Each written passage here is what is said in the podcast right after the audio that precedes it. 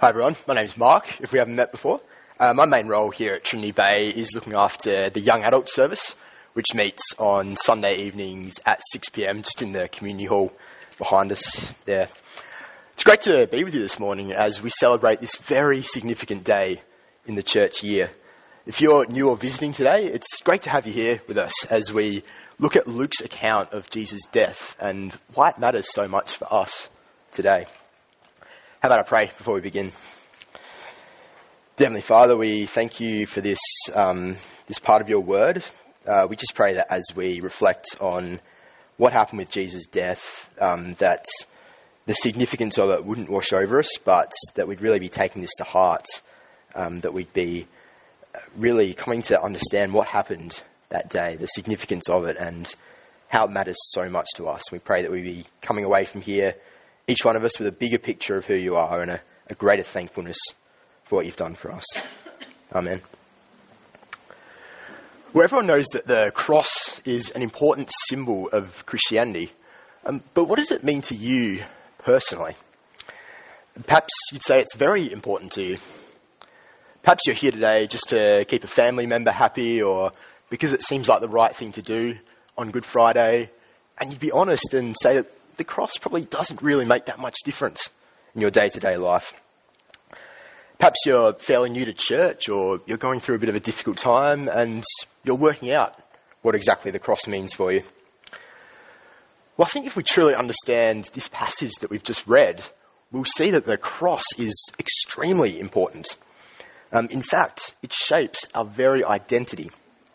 I wonder what it is that defines you like, what would you say is the thing that is most central to your identity? You know, if you were to explain yourself in one sentence, what would, what would it be that would feature in that sentence? Uh, would it be your, your job, maybe your appearance, some sort of ability that you have? I wonder what it would be. Uh, there's a scene in the movie Anger Management where the main character, Dave, goes to his first anger management class.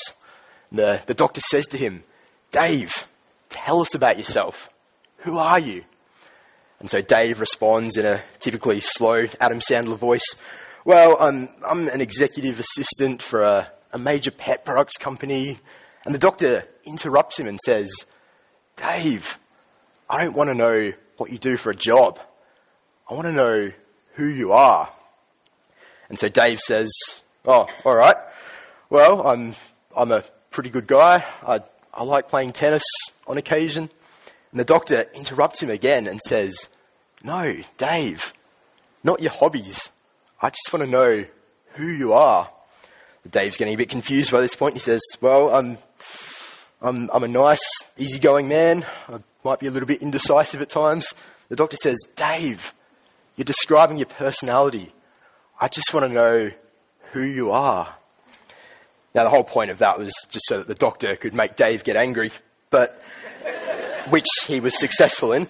Uh, but there's something there for us. The cross is the missing piece in this movie scene. It defines who we are more than our hobbies, our job, our gender, our family, our football team, or anything that we might use to define ourselves. So let's come to this passage. What we see here is an unspeakable injustice. Jesus, who has been betrayed, arrested, denied by his close friend, mocked, beaten, interrogated, is now brought before Pilate, the Roman governor. Jesus, who throughout what Luke has recorded in this book, has healed the sick, he's healed the paralyzed, He's cast out demons, raised the dead, fed multitudes of people, preached forgiveness of sins and the good news of the kingdom of God. This Jesus now stands accused. And the accusations that the Jews present against him in verse 2 and verse 5 of chapter 23 are all either false or misleading twists on what Jesus had said and done during his teaching. Pilate even recognizes this, and he recognizes that there's no basis for the charges against Jesus, that he's done nothing deserving of death. And King Herod comes to the same conclusion. But eventually, the demands of the crowd prevail. Jesus is condemned to death. Barabbas, a murderer, walks free. The king of the Jews dies in great agony, mocked by those around him. Now, the cross only truly makes sense if we grasp two things that's sin and grace. If we don't understand them, then the cross will never be anything more than a good moral teacher being unfairly executed in the prime of his life 2,000 years ago. We'll start with sin. Now, Barabbas is the silent character in this story. We don't know much about him, just that he was a murderer, he'd been responsible for a rebellion. But despite being deserving of death under the laws of that time, Barabbas walks free because Jesus dies. Jesus died so that the guilty might go free. That was the purpose of his death. It's why he journeyed to Jerusalem. It's why he told his disciples that he must be killed. Jesus had to die so that the guilty might go free. But not simply so that Barabbas might go free, he died so that we might go free. Jesus came to deal with the biggest problem in the world human sin. Now, often when we, we think of the word sin, we take it to mean individual things that we do wrong, which is true, but it's, a, it's more than that. Sin describes the broken relationship with God that we all have. It's when we want to be ruler of our own life to live life our way instead of God's, thinking that we know better. The things that we do wrong are symptoms, but sin is the disease itself. We see the effects of sin both in our own hearts and all around us in the world today. It's at the heart of our broken relationships, the evil that we see in the world, the dissatisfaction that we feel at the state of the world, and the guilt that we feel for the things that we know we've done wrong. Sin explains so much of what we see and experience in the world today. People choose their way instead of God's. And consequences happen because God created us to follow Him. It's like if you buy a car and completely ignore all of the manufacturer's instructions on it. You know, you fill it up with the wrong petrol, you never change the oil, you let the tyres go flat, things are going to go pear shaped really quickly. And this is the problem that Jesus came to solve. Uh, in 1 Peter chapter 3 verse 18, which I think is printed on the leaflets there, we read this. Christ also suffered once for sins, the righteous for the unrighteous, to bring you to God. An innocent man died for the guilty. And understanding the cross means understanding that something needs to be done to take the punishment that I deserve so that I could come into right relationship with God. It means understanding that I am Barabbas in this story. It's offensive, but it makes sense of the world around us. It makes sense of what we know in our own hearts it makes sense of why Jesus had to die on the cross. Understanding sin means knowing something incredible needed to be done to save us. And understanding grace means knowing that God did something incredible. Grace means something we don't deserve. And it's what we see in the, the 1 Peter verse that we just read. Jesus suffered, the righteous, him, for the unrighteous, us to bring us to God.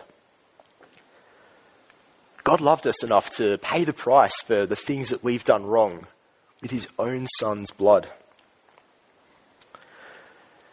The nature of grace is made clear in Jesus' encounter with the two criminals who are on the cross.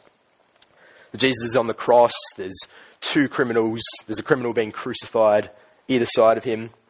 And one of them hurls abuse at Jesus The other one says to Jesus, verse 42, Jesus, remember me when you come into your kingdom.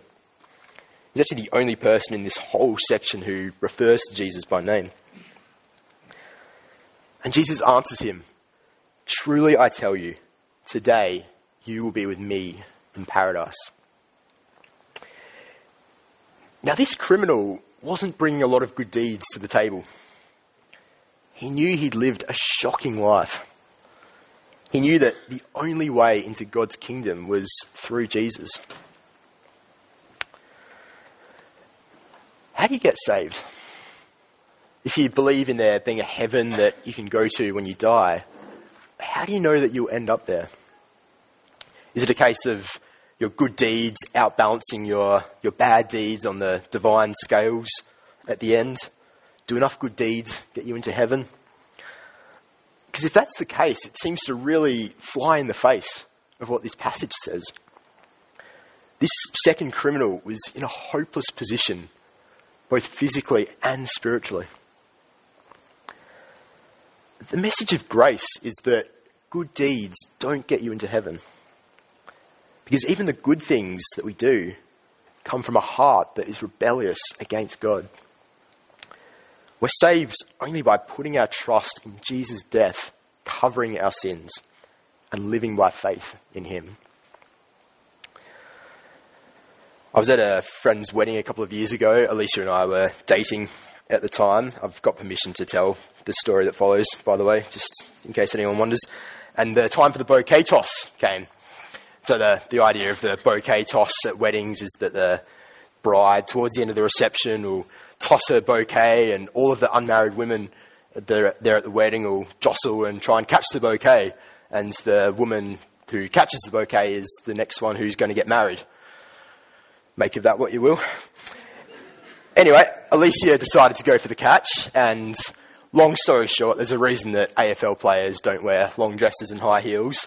She got nowhere near the bouquet, took a tumble, landed on the piano that was behind where all the action was happening, and would have fallen over completely if another girl hadn't picked her up and helped her at the last minute. Wasn't her finest moment. She's, she's had many better moments. Uh, so you can guarantee that when I proposed to her the next week, she wasn't thinking to herself that it was her bouquet catching ability that had convinced me about that. We're saved by trusting in God's love, not our performance. That's grace. God sent his son to take the punishment for the things that we've done wrong and to bring us into right relationship with him. It's all about what God did for us, not what we do for him. Tim Keller, a minister in America, puts it really well. He says this We are more sinful and flawed in ourselves than we ever dared believe. Yet at the very same time, we are more loved and accepted in Jesus Christ than we ever dared hope. That's the message of sin and grace at the cross. That is why the cross shapes our identity more than anything else ever could. There were two criminals dying either side of Jesus, both of them in a hopeless position. One of them turned to Jesus, one of them didn't. The question is which criminal are you? Whether or not we realize it, everyone is one of these criminals. Whether we've lived a pretty good life or whether we've done a lot that we're ashamed of, we all have hearts that lead us away from God. We all rebel against God's rule in our lives. We're all in a position that's hopeless without Jesus. But we all can be saved. Perhaps you'd identify most with the first criminal here. There's nothing Jesus offers you that you want or need. Now, at the end of the day, that's a choice that only you can make. But I'd ask you to consider two things as you leave here today. Firstly, have you given Jesus a chance? Have you investigated the Bible enough to be totally satisfied that you truly have no need for Jesus? And secondly, does this idea of sin make some sense of what you see and experience in the world? You might have seen our Easter flyers going around with, before I die, I want to dot, dot, dot written on them. If you're anything like me, I'm sure there's lots of things that you'd love to do before you die. Places you'd love to go, things you'd like to see, experience, or do. But before you die, would you like to be sure of where you're going after you die? What will happen to you? Better still, would you like to be certain that you've got something to look forward to and not to fear when you die? I don't mean just an unfounded optimism that it'll all be okay, I'll go to a better place. The Bible offers so much more than that. I'd encourage you to keep exploring Jesus. And please come back here on Sunday to hear the second half of the Easter story and why we can have certainty that there is something to look forward to after we die. Perhaps you realise that you've been living as that first criminal, but you think that the second criminal might be the one who's actually on the money. That Jesus does offer something that I need. If that's you, then please come and have a chat to me, to Colin, to whoever's invited you along here today, whoever you feel most comfortable talking to. And we'd love to help you to think through that a bit more. We have a course running throughout the month of May. Colin mentioned it just earlier. It's called Life. And we'd love to have you to come along. It's a chance to to learn about who Jesus is, what it means to follow him, why it makes sense to follow him, and just a chance to ask as many questions as you want. Perhaps you're the second criminal. You've given your life over to Jesus, but it's not always easy, not always a smooth journey. There are steps forwards and backwards as we go through struggles and as we deal with sin in our lives. As we reflect on this passage, I hope you can see the importance of having an identity that is correctly shaped by the cross. And that means having the right balance in our understanding of these two things sin and grace. And there are dangers, I think, if we get the balance skewed between those two things. What might happen if we don't, if we don't have the balance right for sin, if we don't properly understand sin? as part of our identity? Well, there are a couple of dangers I can think of. The first one is that we can become proud. If sin isn't part of our identity, then it allows room for pride to sneak in. The less mindful we are of the ways that we do wrong to God and other people, the more likely it is that we're going to think too highly of ourselves. So, how does the cross help with that? Well, true humility is found at the cross. A guy called John Stott explained it this way. He says, Every time we look at the cross, Christ seems to be saying to us, I am here because of you. It is your sin I am bearing. Your curse I am suffering. Your debt I am paying. Your death I am dying. Nothing in history or in the universe cuts us down to size like the cross. If that's what we're constantly reflecting on, then there's not a lot of room for pride to sneak in. Another danger, if we don't have the right balance in our understanding of sin, is that it will gradually become acceptable in our lives. Sure, we're not going to go out and commit crimes or anything like that, but we'll allow other things to creep in. Minor sins, gossip, a few questionable things on the tax return, pirated music, knowing that it's wrong, but being able to justify it in our own minds. And the Christian life, in that sense, it becomes a bit like a diet, really. And sin is like a cheat meal that we allow ourselves, allow ourselves in there every now and then. Well, at the cross, we see what it took to pay for our sins.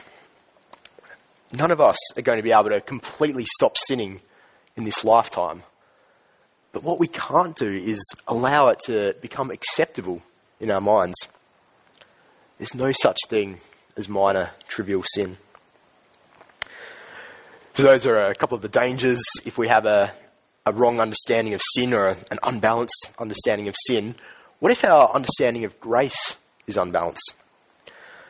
Well, for one thing, we'll, we'll be burdened by guilt at the things that we've done wrong because our focus will be completely on the things that we've done wrong and not on the fact that God still loved us enough to save us.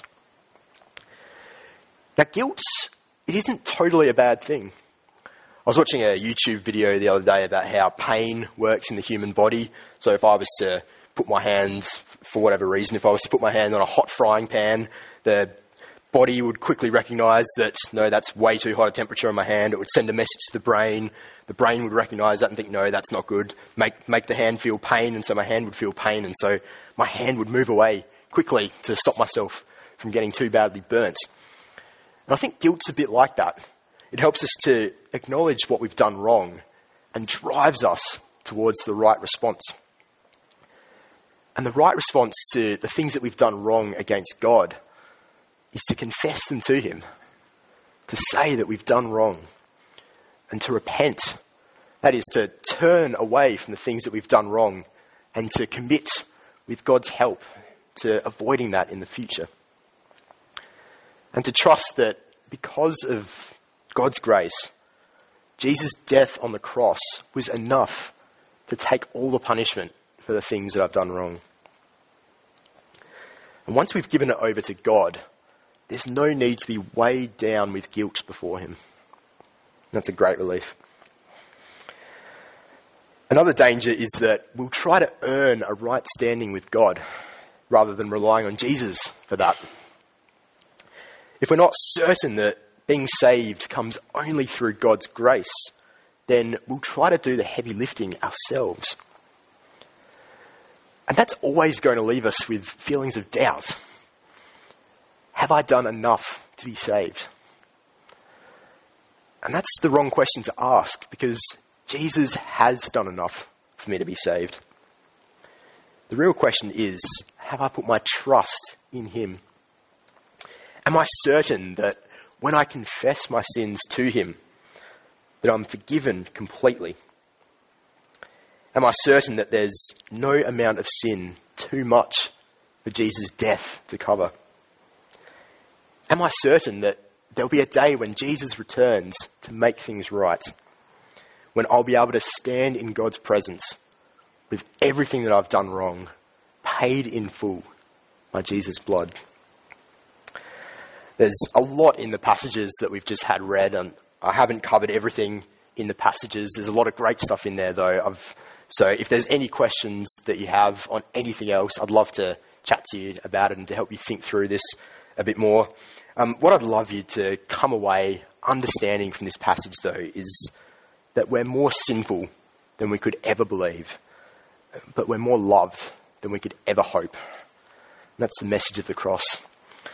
When Jesus comes again to make things right, if we've put our trust in him, we'll be permanently washed clean from sin. We'll be sinful all of our lives on earth, but we'll be loved by God forever and ever in heaven. Grace wins over sin. Beneath the cross is where we find our identity. And I hope and pray that that's the identity that we all see ourselves having each and every day. How about I pray? Dear Heavenly Father, we thank you so much for the cross. Um, none of us will ever be able to fully comprehend in this lifetime just um, just how sinful we are or just how loved we are by you. Um, we're never going to be able to fully understand the depth of what happened that day when Jesus laid down his life for us. Uh, we just pray that we would be able to reflect on it more and more, and that you'd be helping us all to have an identity that is deeply rooted in what happened that day, that we'd understand our sin, but that so much more we would delight in the grace that you've shown us through Jesus. And we pray that um, for all the things that we could shape our identity and our self worth on, that each and every day we might be able to reflect on how loved we are by you, that it might be the cross that really shapes the way that we think about you and that we think about ourselves. Um, please help us to keep that in mind and help us to live lives that are shaped by what you've done for us through Jesus. Amen.